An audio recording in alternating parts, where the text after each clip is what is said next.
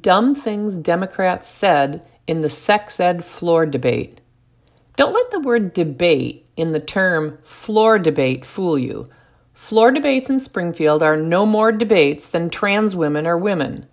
There is no cross examination or rebuttal, for which most of our lawmakers must be deeply thankful, in that they couldn't argue their way out of an imaginary paper bag, at least not using logic and evidence. Floor debates in Springfield are just occasions for bill sponsors and supporters, almost always Democrats, to pontificate, and for opponents to try to point out flaws that are promptly ignored by Democrats, no matter how reasonable and justified.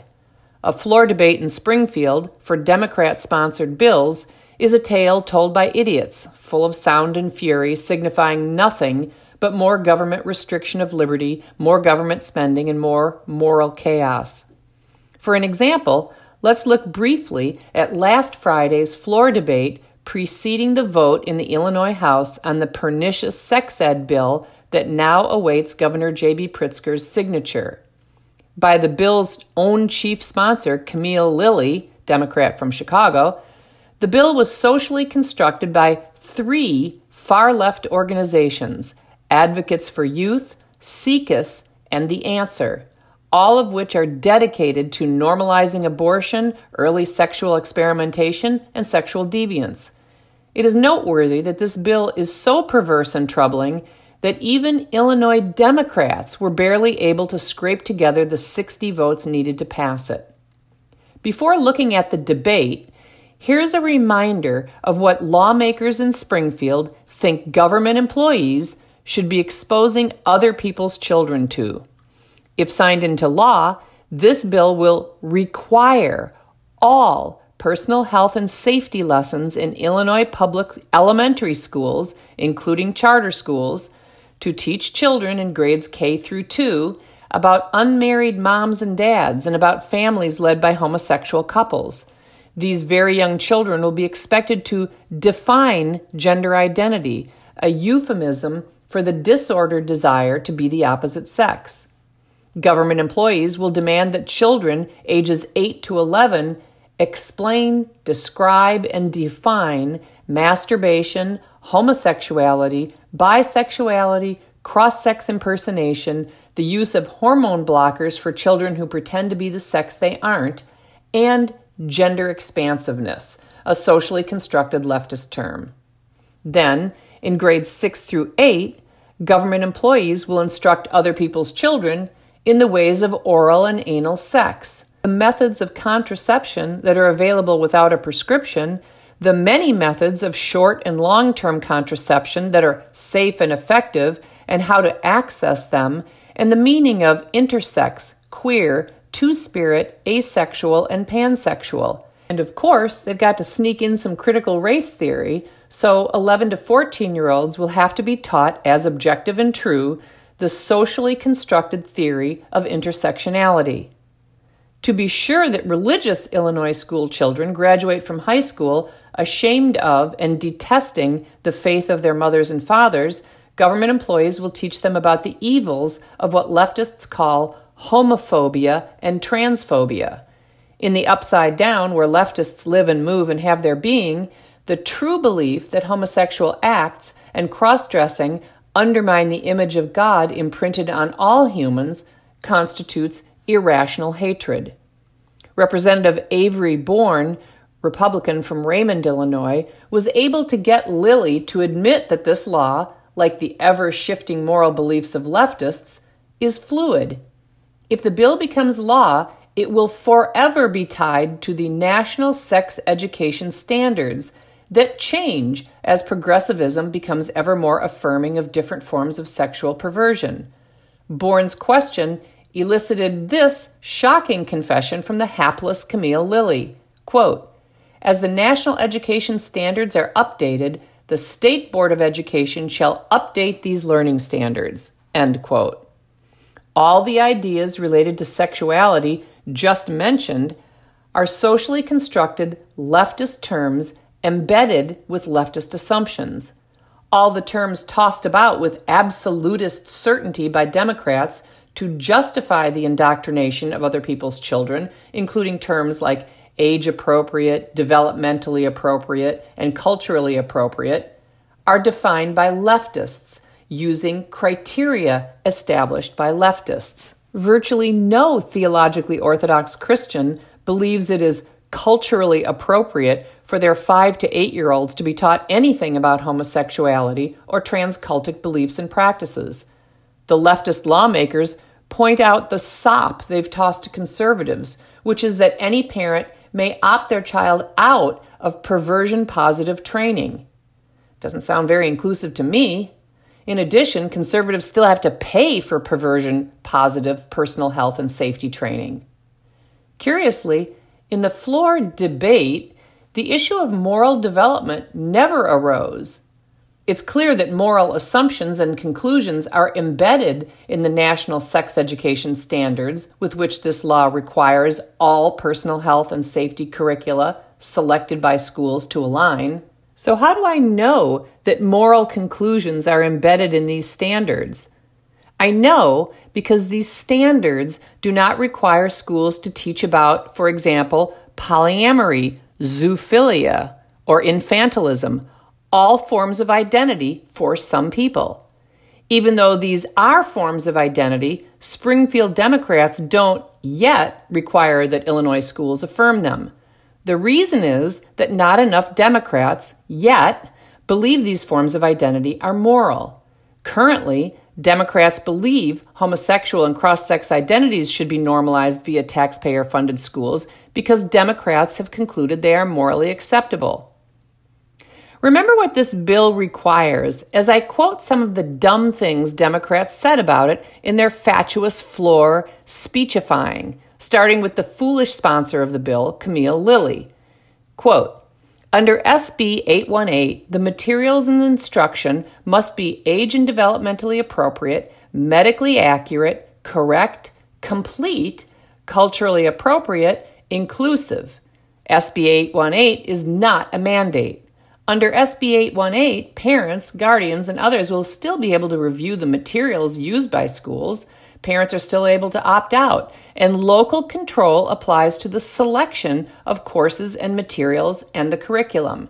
In addition to reducing stigma, SB 818 would result in creating and the creation of learning standards that reflect the diversity of all students here in the state of Illinois. End quote. Brief thoughts about Lilly's claims. SB 818 is not age, developmentally, or culturally appropriate.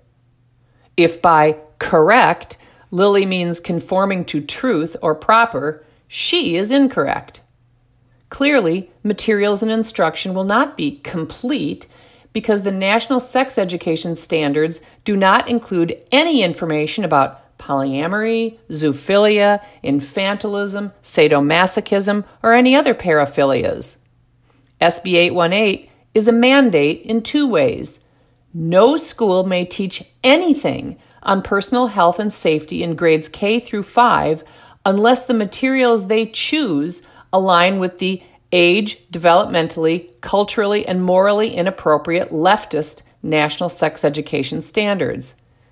Lilly should explain which stigmas she seeks to reduce because this bill stigmatizes the moral views of many Illinoisans. Representative Delia Ramirez, Democrat from Chicago, asked Lilly if it were true that the Illinois State Board of Education and the Illinois Association of School Boards are, quote, neutral on the bill, end quote. To which Lilly responded, yes. Then, in an amusing and obvious manipulation of rhetoric, Ramirez changed the word neutral, saying, So, educators don't oppose the bill.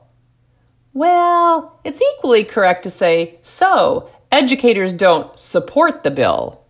It would be interesting to poll anonymously all K through 5 teachers in the state asking if they are in favor of being required to teach about homosexuality bisexuality, cohabitation, masturbation, cross sex impersonation, hormone blockers, and gender expansiveness in personal health and safety classes.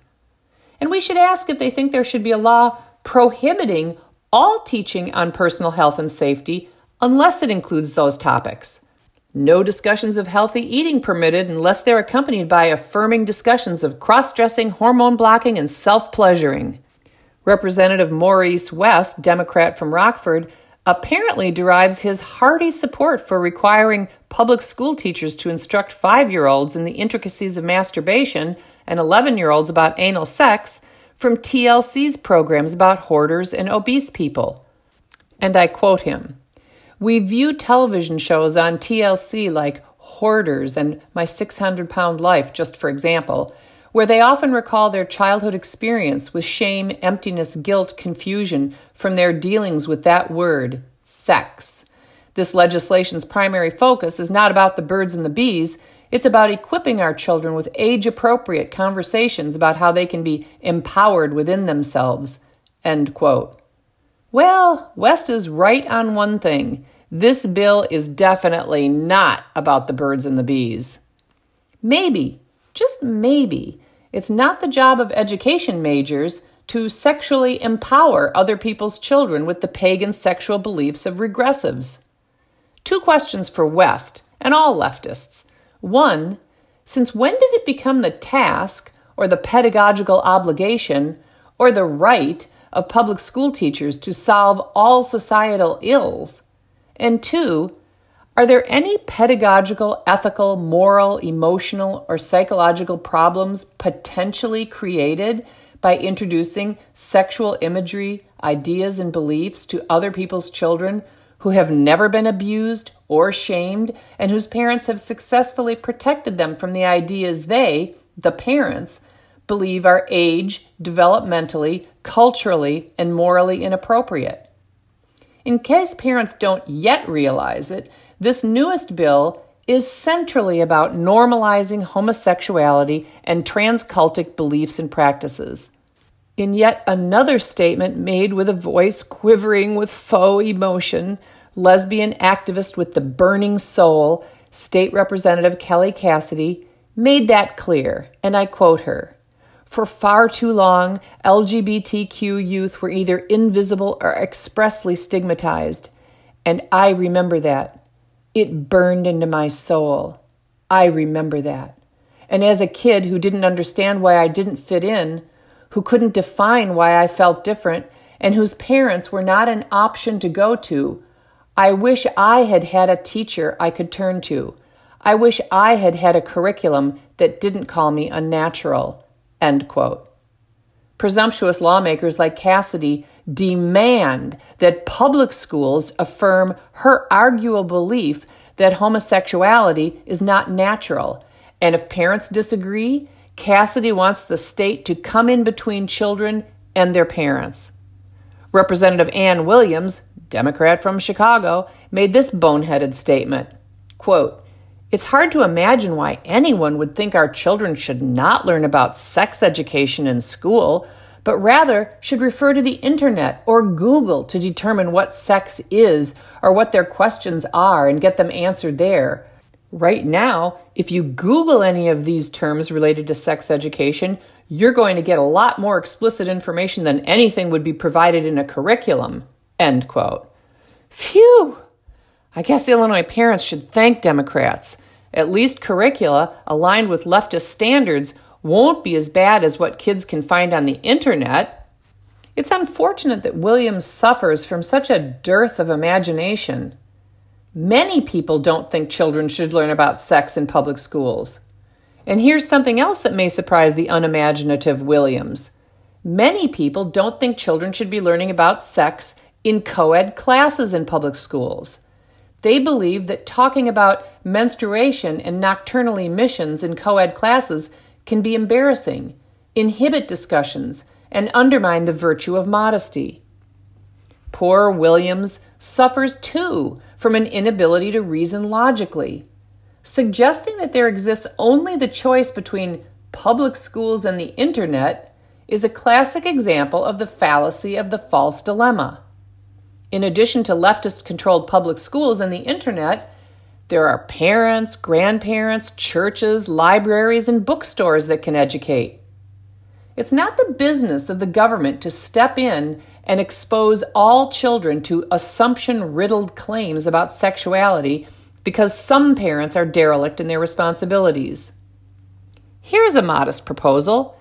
Rather than devouring the hearts and minds of other people's little ones, how about schools offer two classes in personal health and safety a perversion positive class and a truly age appropriate class? The class descriptions should include all materials used, the name of all organizations behind the materials, all the standards employed by those organizations, and all the criteria used to determine what constitutes age, developmental, and cultural appropriateness. Let parents opt in to whichever class they want or none at all, and allow teachers to choose which class they want to teach. With their deep commitments to diversity, inclusivity, cultural sensitivity, and choice, leftists should love this modest proposal.